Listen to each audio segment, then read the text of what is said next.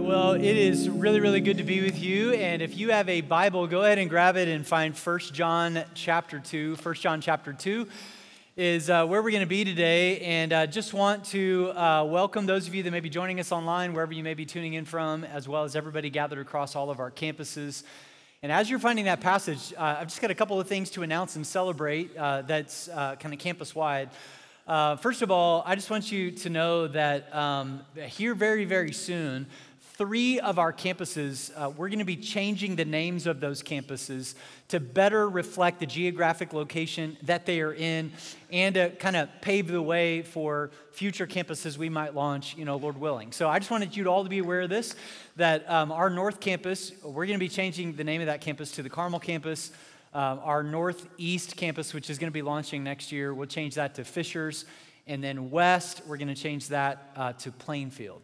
I just want to go ahead and just acknowledge our West crowd right now today. And I just want to formally apologize to you for this name change because I know uh, so many of you love saying West is best. And now you can't say that anymore. And I don't really know, like, how, you know, what rhymes with Plainfield, but, you know, good luck with that, right? So, anyway, I just want you to know uh, those three campuses, uh, name change. Our Northwest campus, Midtown, and Downtown, we'll keep those names uh, the same, uh, but there's a whole set of reasons why we're changing the names of those three campuses to kind of set us up for the future. So, I just want you to be aware of it. The other thing I want you to know is that we have hired a campus pastor for our Fishers campus, which is going to be launching uh, the first part of 2024. So, uh, Chad and Katie Lunsford, I think we've got a picture of them and their family. They're going to be uh, launching that campus. And uh, Chad and Katie today are actually at the Carmel campus, and they're going to be in the lobby after the service. And so, if you happen to be there, go up, introduce yourself, welcome them to our church, encourage them. If you'd like to, if you have any interest at all in the Fishers campus, they are who to talk to. If you know somebody that does, uh, if uh, you are not there today, you can go to tpcc.org/fishers and get all that information. And then uh, one last thing I want you to be aware of, uh, and this is related to our Midtown crew. Guys, uh, we have started construction on your permanent home for Midtown. And so we'll be moving you into that uh, the first half of 2024. So lots to be excited about. God is on the move. And if you're just now joining us, we are in this message series called Love and War. We're walking through this short little epistle. An epistle is just a fancy word for letter um, that is at the end of your New Testament called First John. And I said this a couple weeks ago in setting up this series that most of the epistles in the New Testament, they are named for the geographic region that they were written to.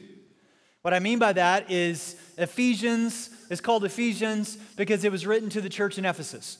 Galatians is called Galatians because it was written to the church in Galatia. But here we've got uh, an epistle that doesn't have a geographic name attached to it.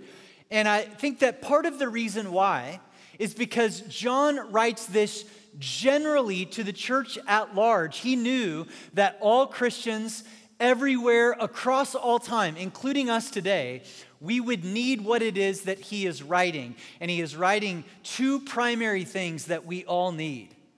John writes to give us assurance, assurance that we are loved, assurance of salvation. And he writes to bring conviction. And I said this a couple weeks ago that there are some verses in First John, you read it, and in the same sentence, he offers us this incredible assurance as well as conviction. And both of those things, like the tension between assurance and conviction, is what brings about transformation. That's actually one of the characteristics of John's writing, both in his epistles and in his gospel, is that John will often take two contrast, or they seem contrasting, these terms, and he'll kind of set them up, he'll use them together. And so, some examples of this would be uh, sin and holiness, uh, acceptance and forgiveness. Uh, two of John's favorites are light and darkness. And that's why we are calling this series Love and War. John is the love disciple. He describes himself as the disciple Jesus loved. He's the guy who wrote John 3:16, for God so loved the world. And yet at the same time he wants us to know that we are all in a war. And you cannot win a war you're not aware of. And there is a spiritual element to this war, the principalities and powers of darkness in this present age. There is the tangible war that is in front of us that we see every single day. And then there is the internal war that goes on in our bodies, that goes on in our minds and in our conscience. And, and Paul or John wants us to know that we cannot win a war we're not aware of. And what I want you to get a picture of is that by the time he writes this epistle, like he's an old man, he's seen a lot in his life, he's been through a lot of battles of his own. And now he writes to us to give us assurance and conviction to face our own battles. Now, as we come to 1 John chapter 2, we're actually just going to study together three little verses, uh, verses 15 through 17. Uh, but don't worry, I'm going to preach just as long. All right, so you know, just you know, I could tell you're worried. So 1 John chapter 2, verses 15 through 17. Let me just go ahead and, and say this. Uh, it's going to take me a little while to set the table before we get in the text. I just want to go ahead and acknowledge that. So if you're going, man, it, it seems like it, he's taking a long time to get into the text. The reason why is because it's taken me a long time to get into the text. And I want to just kind of set the table here. Um, but uh, quite possibly, these three verses that we're going to look at and study together today are some of the most misunderstood passages in all of the Bible. Not because they're hard to understand. Like when we read this, I, I don't think it's like super hard to understand. It is super hard to know how to apply these three verses. Now, I want to teach these three verses through two different sets of lenses. I want to go ahead and acknowledge right now that there may be somebody watching this, listening to this today, whether you're here physically or you're tuning in virtually online. And uh, for lack of a better term, uh, you would just you know, call yourself a non Christian, like you're uh, outside of the line of faith, like you don't know that you believe in God, you don't know that you can trust the Bible, but you're listening, like you're open, you're, you're on a spiritual journey. Maybe somebody invited you but you would put yourself in the category of non Christian. And I want to teach this passage through that set of lenses. And then I also want to teach this passage through the set of lenses of, of a Christian. Like you have responded to Jesus, saved by grace through faith. Now you're in process, making progress, and, and reading this passage through those sets of lenses as well. And whether you would call yourself a non Christian or a Christian, it is easy to misapply what John writes today. And when we do, it has big implications for each. If you're a non Christian, it might keep you from giving your life to Jesus even more. If you're a Christian, what it might do is it might alienate you or cause you to maybe let go of some of your convictions in the name of wanting to reach people. So the implications are really, really huge. Um, Many of you know this that uh, if you've been in our church for a while, uh, roughly a little over 20 years ago, it's 2001, uh, Lindsay and I moved to Northern California to uh, start a brand new church. And we were in our mid 20s. We moved in, it was an area right outside of Sacramento. It was a parachute drop, like we dropped into this community. We didn't know anybody. And we got an apartment and we just started meeting people and we started a Bible study in our apartment. And then out of that Bible study, uh, we rented a movie theater and we started a church. One of the hardest things I've ever done in my life. And I remember we'd moved to California. We'd been there about three months, didn't know anybody. So we're just praying for friends, you know. And uh, our apartment complex had a swimming pool and a hot tub. And so one night we went out to the hot tub. We were just kind of hanging out there talking. And this other couple from the apartment complex walked up. We'd never met them before. They were roughly about our age, maybe a little bit older. And um, they, they got in the, you know, the hot tub with us and we introduced ourselves. And, and we were having this great conversation with them. And we thought, you know, maybe they might be friends, you know, and, and we're gonna uh, talking to them. And, uh, and then uh, he uh, asked me uh, what could potentially be the friendship ending question. He said, uh, you know, what, what do you do? always a loaded question for me as a pastor. And, and, I'm not ashamed of it, but, but I just know it's kind of tricky ground. And so I just looked back at him and, and I just said, well, you know, I'm, I'm a pastor. And he's like, oh, really? And I said, yeah. And, you know, we, we just moved here and, and we're going to be starting a, a church. And uh, I kid you not, immediately um, his wife got very, very uncomfortable and she got out of the hot tub, dried off, and left. And so then I said, well, what do you do for a living? And he said, Well, I own and operate a book and music store that sells the kinds of things that you Christians hate. And that was Lindsay's cue to get up out of the hot tub and dry off and leave. All right, so, so he and I are just kind of left, you know, in there uh, talking, and, and uh, just his whole body language changed.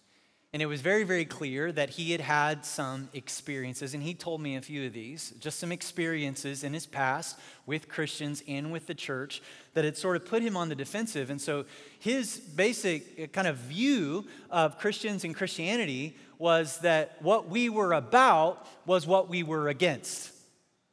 And it just kind of set us up to kind of have this like sort of, you know, um, tense conversation. So that's that one side of it. Then the other side of it is if you're a Christian kind of approaching the world, it's just really essentially this question How do we hold on to our convictions? How do we remain orthodox in our beliefs and yet at the same time winsome in this world, to be on mission. Remember the Great Commission go and make disciples of all nations. We are to be on mission in this world. Like we are not just saved for ourselves, we're not just like the frozen chosen, but we are on mission with God to reach as many people as possible. How do we do that in a winsome way without watering down Orthodox faith or our convictions?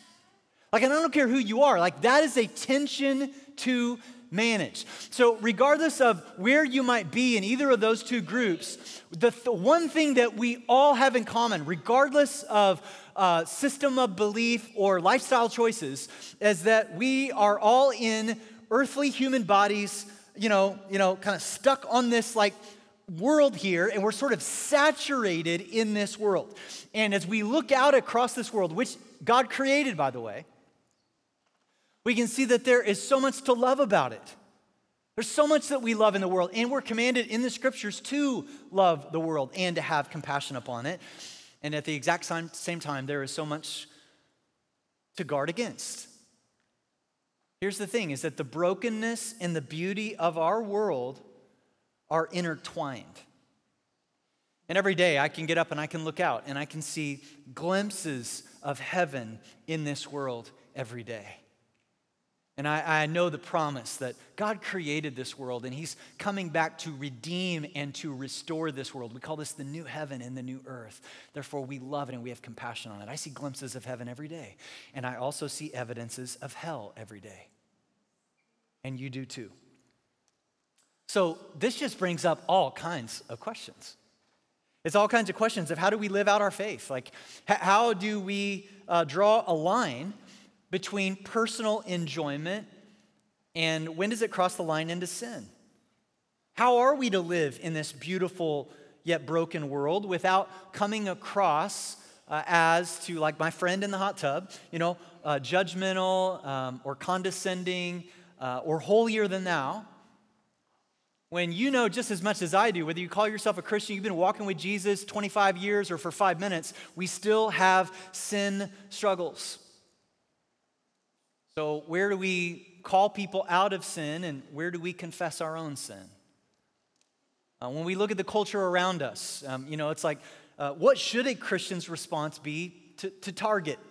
You know, should we boycott Target? Should we shop there? What, what should our response be in that? Um, it's Pride Month. Like this is right up in our face. So, so how should we respond? What should a Christian's response be? Know, should it be all the way over to just love and affirm everything that everybody does, uh, or should we hold on to our convictions and lovingly engage? Like, what should our response be in all of that? Uh, can a pastor, hypothetically here, can a pastor get a tattoo? Like, you know, it's like just. Well, what if he got it in the Holy Land? Does that kind of cancel it out? Like, so so where where are where's the line on all of it? And for some of you, this message is going to drive you crazy because you want like these nice, clean, easy categories. And it's not to say that we can't do that. And I'm going to try to be very, very clear about orthodox faith and conviction and what the gospel message is and isn't. And yet at the same time, there is some tension here uh, for us to kind of manage. First Timothy chapter 4, like if you read the entirety of that chapter, says that no created thing is bad, but our use of it makes it bad. And at the very end of it, of that chapter, uh, Paul offers this warning. He goes, Hey, keep a close watch on how you live. So, this whole tension, these are all questions that are going to fit under the umbrella of these three little verses that John writes in our epistle today and there's so uh, much at stake. I know so many people, their primary barrier to coming to Jesus is their experience with Christians and churches that have been condemning and judgmental of them, and so it's keeping them from coming to faith. And then on the other hand, I've known lots and lots of Christians that in the name of trying to build bridges and love people where they are, they end up falling away from Orthodox faith and eventually from Jesus. So here's a couple of tensions that we need to be aware of. Tension number one is what we might just call legalistic Christianity. Legalistic Christianity, if I could define it, is uh, yeah, yeah, we're saved by grace, and. And there should be no and. It's like we're saved by grace through the finished work of Jesus, but oftentimes we want to, it, it seems too good to be true, so we want to add something to it. So we're saved by grace and our morals. We're saved by grace and our behavior. We're saved by grace and a Bible study or our generosity or our politics. We're saved by grace and. And so we acknowledge our primary need for a Savior, but then we're really, not uh, living that way or it's not getting translated that way. And I think maybe for those of us that are uh, kind of wired up maybe a little bit more as perfectionists, or we're high justice people, or maybe you're the kind of person where there is no gray. It's either black or white. This can be particular, particularly kind of challenging for us. And uh, legalistic Christianity is toxic to the gospel. Because the gospel message, guys, is it is a standing that we have made possible through Jesus, not an achievement that we earn. Super quiet in here. That's that's that's clapworthy right there, all right? And if you're taking notes at all, that you write that down. That your faith, like the gospel message is a standing, not an achievement. And what this does is it guards us from one of two extremes. If you, if you start, um, the longer that you follow Jesus, the more susceptible you can be to legalistic Christianity. And I speak as somebody who at times wrestles with it. We, we just want to add to, to faith, and it'll inevitably lead to one of two conclusions. It'll either lead to burnout or spiritual pride. There is no way that you can fulfill all of the righteous requirements that God um, requires of us. Uh, that would actually be the law. You can find it in the Old Testament, it's quite extensive. Um, most of the time, we uh, kind of boil it down to the top 10, but it goes way beyond that. And Jesus even said, like, okay, the law was not designed for you to, and me to fulfill. It's impossible. Jesus said, if you break the law even in one place, you're guilty of breaking it all of it. And that is just a statement to say there's no way that you can fulfill it all. So, what is the purpose of the law? The purpose of the law is two things primarily. The purpose of a law is a picture and it is a mirror.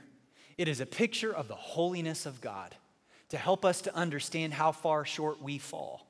And it is a mirror for us to recognize our need for a Savior. And so, if you're trying to justify yourself through your behavior, it'll lead to tremendous cynicism and burnout because you'll never ever get there. Or, here's what oftentimes many of us do: is uh, we have a tendency to look around at the people immediately, you know, kind of in our circle, and we grade on a curve. And we say, well, I'm not as good as some, but I'm not as bad as most. You know, so, you know, and then we kind of justify ourselves that way. And uh, what we end up doing is uh, we, are like that Pharisee in the New Testament. It says, God, God, thank you that I'm not like that man. Thank you that I'm not like those people. And we become modern day Pharisees. Here's tension number two progressive Christianity. So maybe your thing isn't falling into legalism. Maybe your thing is you're becoming too influenced by the culture around us. And progressive Christianity just refuses to call anything sin.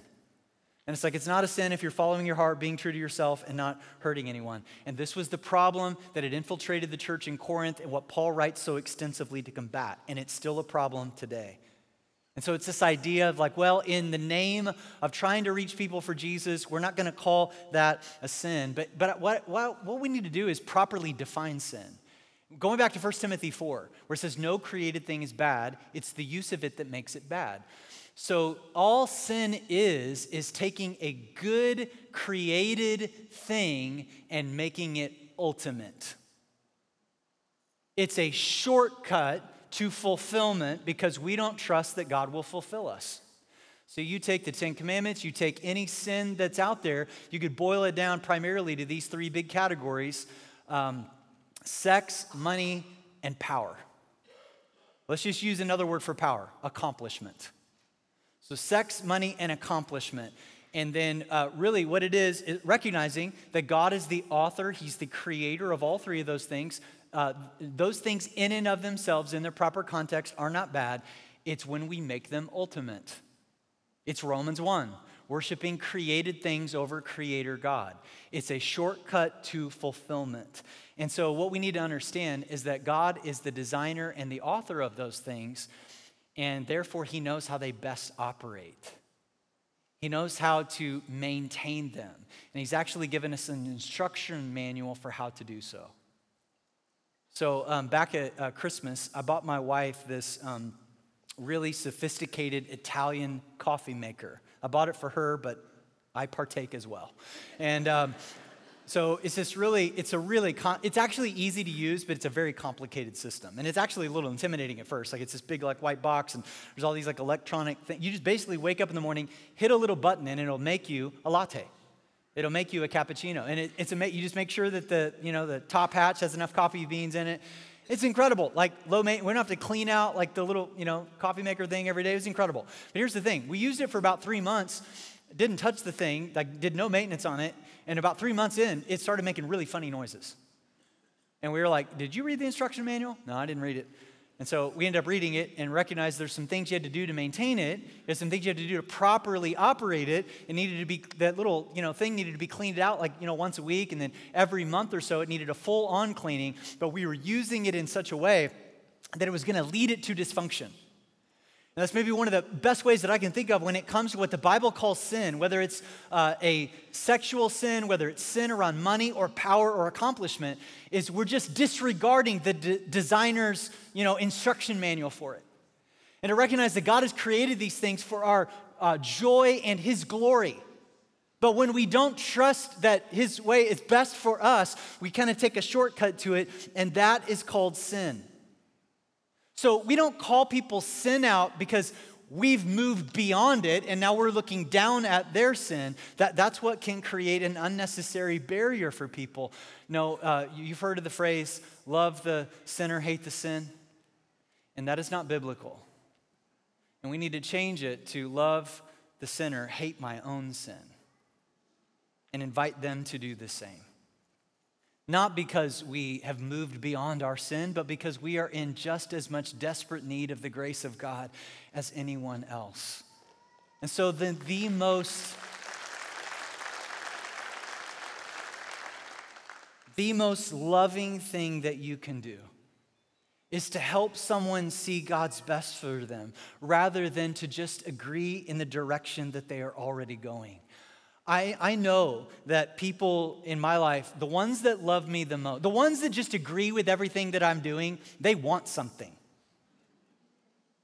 The ones that love me enough to stand in the way and stand up and are courageous enough to actually call me out on my junk, but, but they're uh, wise enough and loving enough to do it with grace, I know that they're the ones that really love me.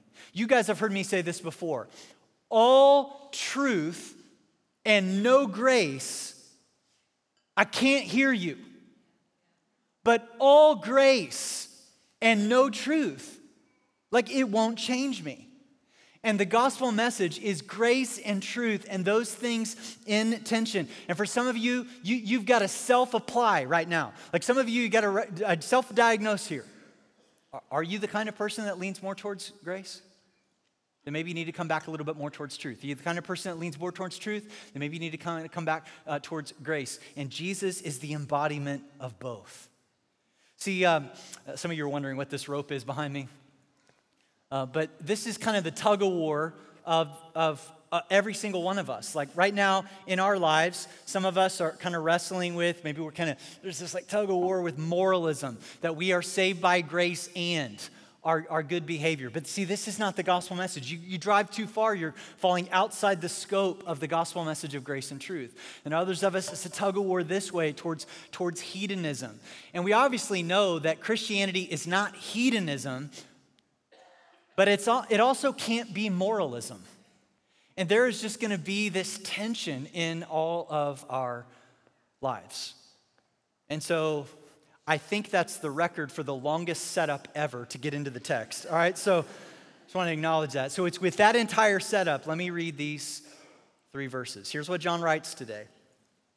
Verse 15 Do not love this world, nor the things that it offers you. For when you love the world, you do not have the love of the Father in you. For the world offers only a craving for physical pleasure, a craving for everything we see, and pride in our achievements and possessions sex, money, power. These are not from the Father, but are from this world. And this world is fading away. It's another way to say this is all temporary, along with everything else that people crave or desire. But anyone who does what pleases God will live forever. Uh, not hard to understand, super hard to know how to apply. How do we apply it? How do you apply this as a non Christian? What's your view of Christianity as you read this? It could be very, very easy to misapply. You're like, you read that and you're like, oh, Christians are supposed to hate the world. That's not what he says. On the other side, you know, it's Christians who are like, well, I'm not supposed to enjoy anything in this world. And I'm supposed to just call people out on their. Uh, that's not exactly what he says. So let me just go ahead and kind of acknowledge here that this can be a little bit confusing to hear John say we're not to love the world. Why? Because isn't this the same guy that wrote John 3:16? For God so loved the world you're like, John, have you changed your mind? John, did you hit your head?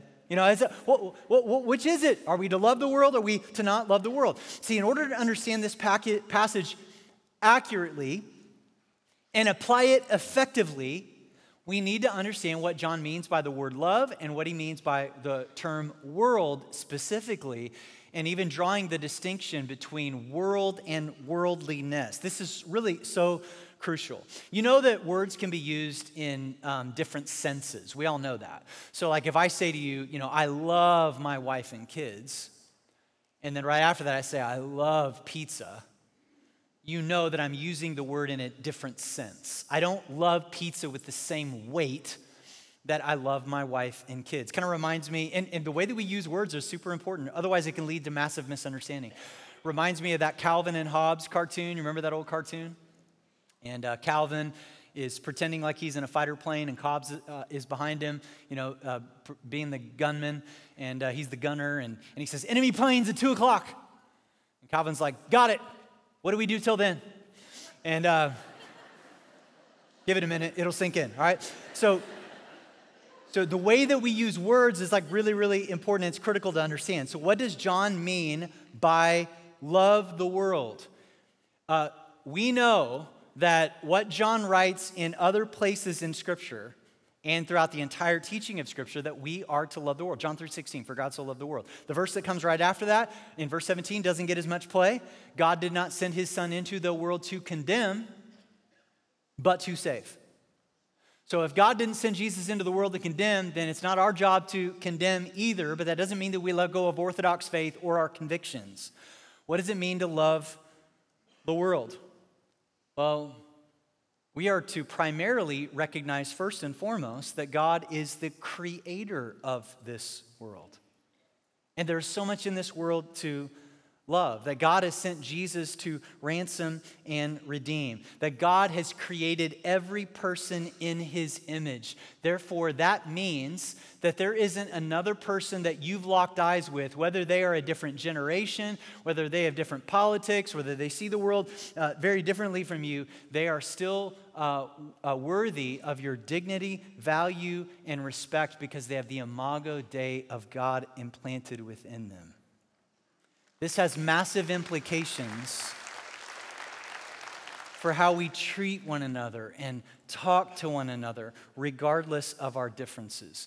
In Genesis, when God created the world, he prayed a prayer of benediction over the created world. Remember the benediction God prayed? He says, This is good. It is so good.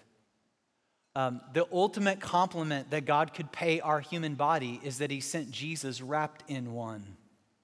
There is no other belief system out there in which the divine wraps themselves in human flesh, but Jesus did. When Jesus was crucified and he was placed in a tomb, he didn't say, "Finally, I can be done with that filthy body," and you know he comes back, you know, in some different state. No, he actually wrapped himself in that restored, resurrected, redeemed body.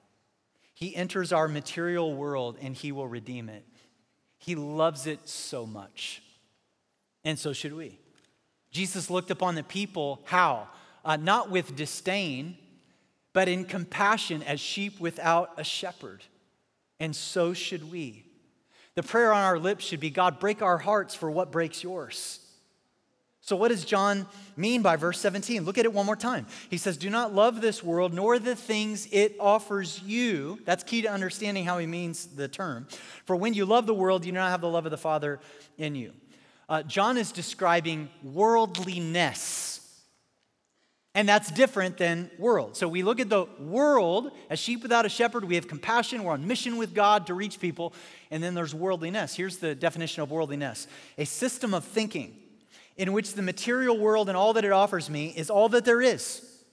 Therefore, it becomes ultimate in value. And both the hedonist and the moralist can be guilty of worldliness. Here's how the hedonist is guilty of it. The hedonist says, Well, what I see, feel, taste, touch, and experience is all there is. And so uh, I'm going to live it up. I'm just going to take this shortcut to fulfillment because I don't believe that uh, God will come through on what uh, he says he will do. And so, this is what John is saying we should not love. However, the moralist does this as well. The moralist says, I believe in God. But really, when it comes down to when the rubber meets the road, like how I live out my faith, doesn't really seem that way.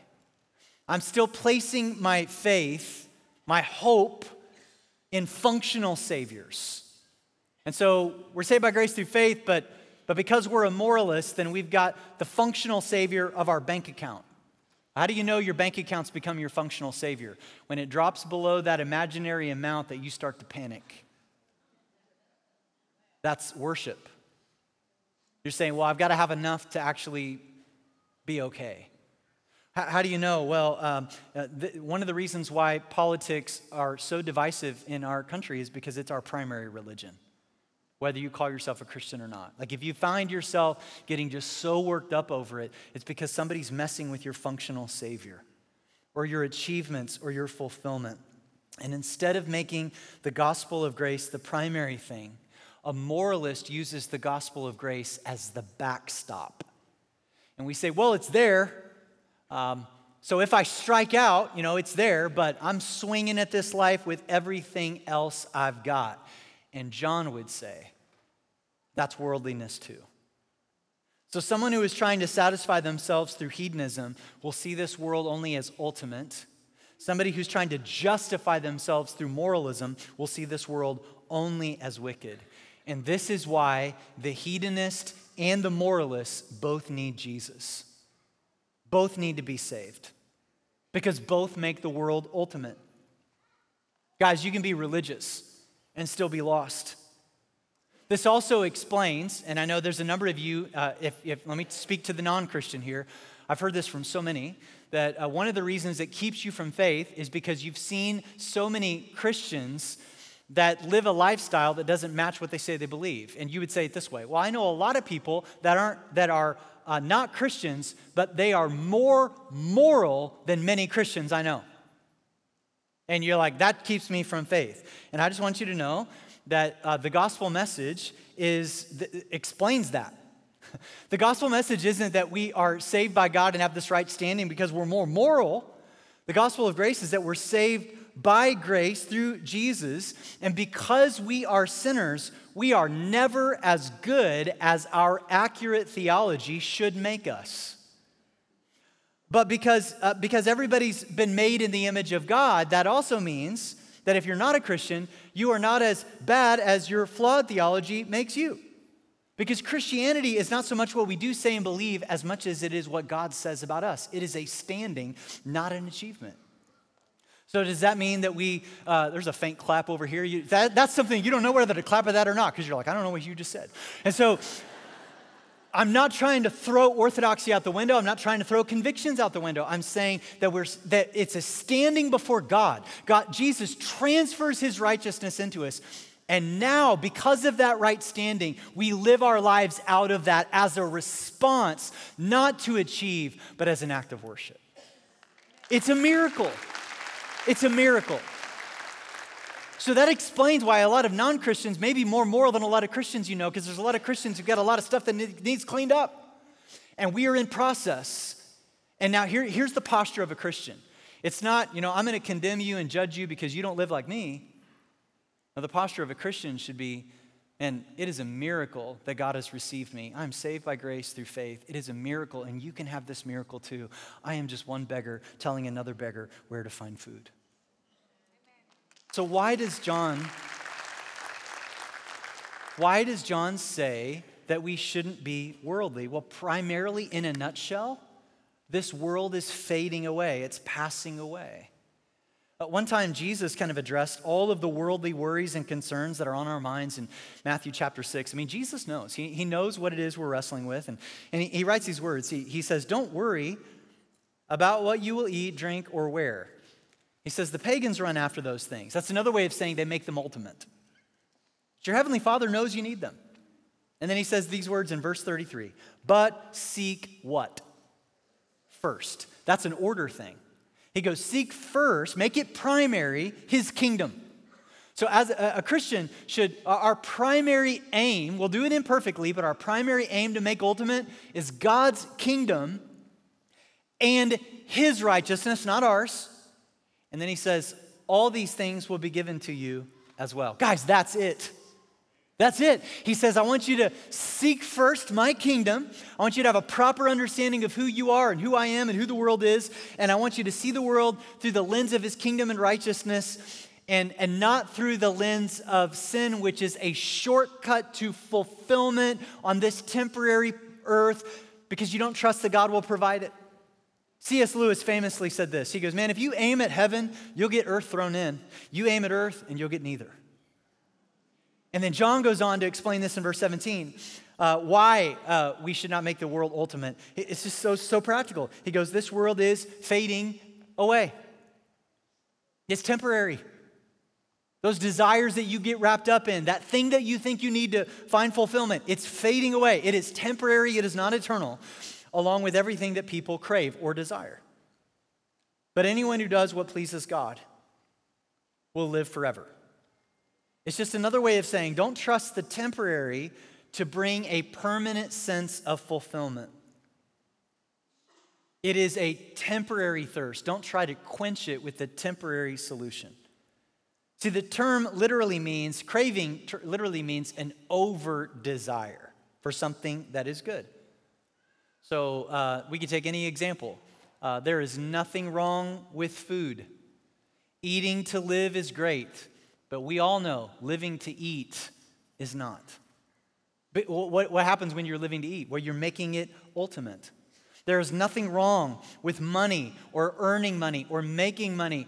Um, you know, some of you are really, really gifted at that. Like, there's nothing wrong. Like, the money is not the root of all evil, it's the love of it, which is another way of saying making it ultimate. So, earning to live, nothing wrong with that. Living to earn, a little bit different, different thing. There is nothing wrong with sex the way that God has designed it. Remember, He's the creator of it. He offers, he offers us this owner's manual for it within. It is, here's why uh, sex is a big deal to God because it reflects the covenant relationship that He makes with His people. And so He says, uh, save it between a man and a woman within the confines of marriage. And by the way, it is a really, really good thing. And God invented it, He invented the mechanics of it, He invented the pleasure of it. He didn't give enough credit for that. God gets kind of blamed for being a prude about this. And he's like, hey, wait a second, guys. I designed it, I made it. Let's just thank God right now. God, thank you so much for that gift. That's an incredible gift. There's nothing wrong with it, but when we take that desire and we make it ultimate, how do we do that? We make it part of our identity. We're like, oh no, no, I've got to, I've got to chase after, I've got to fulfill it every time I have the urge, or I'm not fulfilled if I'm not having it, or I'm using it to medicate an emptiness inside. We're misusing it. G.K. Chesterton said this Every man who knocks on the door of a brothel is looking for God. There is a spiritual element to it. Uh, lust literally means an over desire for something that is good. So, to, to, to live to eat, to live for sex, to live for money, that's, that's worldliness. It's, it's another way of saying I don't trust God to come through on what he said he would come through for. So I'm going to take matters into my own hands. I'll give you one last C.S. Lewis quote. He said this as it relates to happiness. He says, God cannot give us happiness and peace apart from himself. It is not there. There's no such thing. And see, only when you see this world from the perspective of eternity will you see it rightly. And John says everything that we see, everything that we touch, everything that we experience, it has been created by God. It is good, but it is fading away. It is temporary. So don't allow the temporary to rob you of the eternal. When all else fades away, make sure that your feet are standing on solid ground. There's a lady by the name of uh, Peggy Noonan, and she wrote this article in Forbes magazine uh, decades ago. And I, I really don't know where she is faith wise, but she writes something so insightful here. She says, I think we've lost the old knowledge that happiness is overrated, that in a way, life is overrated. Our ancestors believed in two worlds and understood this to be the solitary, poor, nasty, short one. We are the first generation that actually expected to find happiness here on earth, and our search for it has actually caused such unhappiness. The reason, if you do not believe in another higher world, you believe this is your only chance at happiness, then you're not disappointed when the world doesn't give you a measure of its riches. You are in despair. For whenever I uh, take my family to the beach in the summer, have you ever uh, walked into the ocean about ankle deep and you just stand there? And the sand is flush under your feet, on, you're on relatively level ground. But as the waves wash in and wash back out, what happens? Well, the sand around the edges of your feet begins to wash away, and all you're doing is standing there, and the ground begins to be somewhat unstable. And this is just the image that comes to my mind as I think about just an over focus, whether, whether the side of the rope is more on the hedonist side or the moralist side. It's when we begin to focus too much on what is right in front of us. Really, what John is trying to do is he's trying to lift our heads up to the eternal. Guys, what will be true about your life five million years from now? Like, live for that. What, what will be true? What will remain true about my life when all of this gives out and fades away? See, the truth is not in a set of beliefs. The truth is not in a set of behaviors. The truth is not in a set of feelings or propositions. The truth is in a person, and his name is Jesus. And today, what he is offering is this great exchange. You just simply confess your sin and you give your sinfulness over to him, and then he transfers his righteousness into your account. And it is from that standing that they, then we begin to operate out of that. And the truth of the gospel says you don't have to give way to hedonism and you don't have to rely on moralism. Regardless of who you are, you just come. You just come. How does this practically get fleshed out in our lives as we relate to a culture around us that can be so hostile to the things of God? Well, the way of Jesus. Jesus went on a rescue mission to ransom and redeem and restore corrupt tax collectors in a tree and adulterous women who hung out at wells. And he looked at them with dignity and respect and he honored them and he had compassion and he loved them. And then what did he say as he departed from them? Go and sin no more. Guys, it is possible to do both. This world will tell you you cannot, but Jesus did and we must. And it is the invitation that is open to all. And so today we want to do that right now, regardless of whether you would fall into that first camp of non Christian or that other camp is Christian, if you're a non Christian, maybe today you're ready to respond to that gospel. To have Jesus become your mediator and advocate before a holy God. And if you're a Christian who's been relying too much on moralism, that you would come back to the heart of the gospel message to recognize it's not because of anything that you can do or do do, it is what Jesus has done on your behalf. And so it is with that prayer on our lips we pray Father, we live in a contentious, divisive, hostile, broken, sinful world that we are all a part of. And so, God, today I pray that we would understand what the heart of the gospel message is so that we don't get tripped up or confused by all of the mixed messages we get on a daily basis through our screens. Keep our eyes fixed upon you, God.